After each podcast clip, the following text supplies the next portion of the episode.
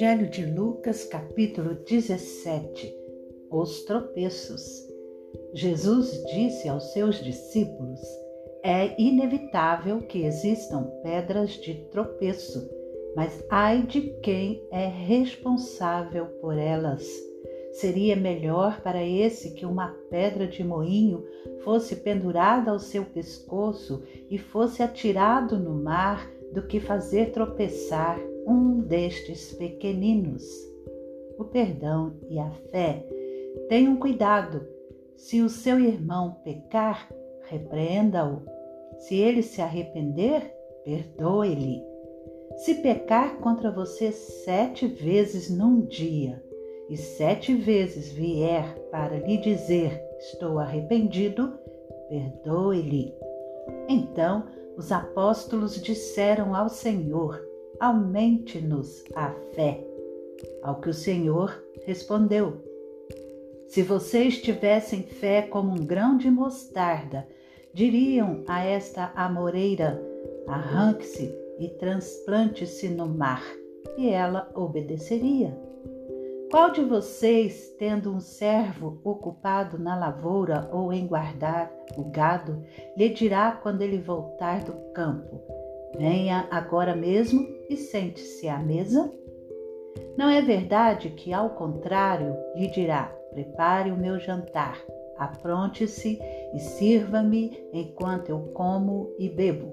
Depois você pode comer e beber? Será que ele terá de agradecer ao servo por ter feito o que ele havia ordenado?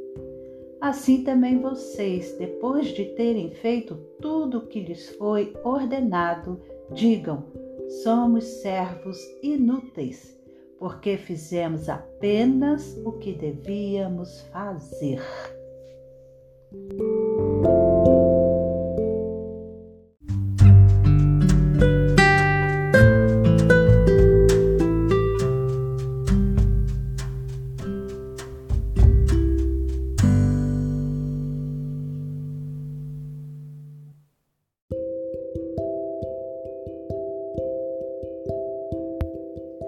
Cura de dez leprosos.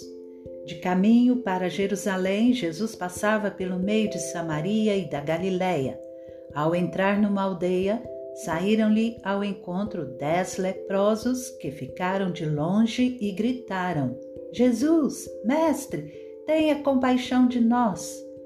Ao vê-los, Jesus disse: Vão e apresentem-se aos sacerdotes. Aconteceu que, indo eles, foram purificados. Um dos dez, vendo que estava curado, voltou dando glória a Deus em alta voz. Prostrou-se com o rosto em terra aos pés de Jesus, agradecendo-lhe.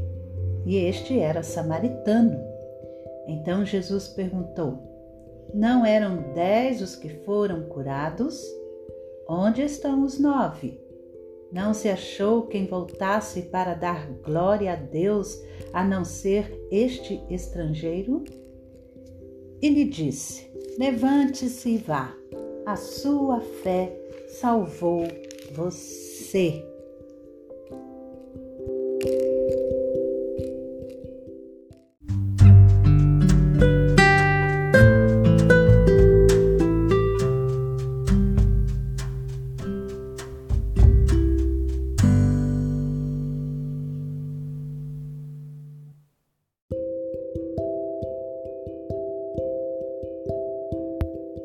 Vinda do reino de Deus.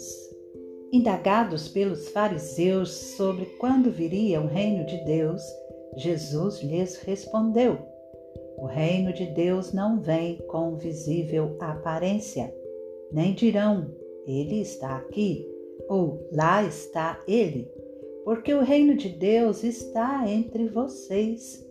A seguir, Jesus disse aos seus discípulos: Virá o tempo em que vocês desejarão ver um dos dias do Filho do Homem, mas não verão. E dirão a vocês: Ele está aqui, ou lá está ele. Não saiam nem sigam essa gente, porque assim como o relâmpago que resplandece e brilha de uma extremidade do céu até a outra, assim será no seu dia o Filho do Homem. Mas é necessário que primeiro ele padeça muitas coisas e seja rejeitado por esta geração. Assim como foi nos dias de Noé, será também nos dias do Filho do Homem. Comiam, bebiam, casavam, davam-se em casamento, até o dia em que Noé entrou na arca. Veio o dilúvio e destruiu todos. O mesmo aconteceu nos dias de Ló. Comiam, bebiam, compravam, vendiam, plantavam e edificavam. Mas no dia em que Ló saiu de Sodoma, choveu do céu fogo e enxofre e destruiu todos. Assim será no dia em que o Filho do Homem se manifestar.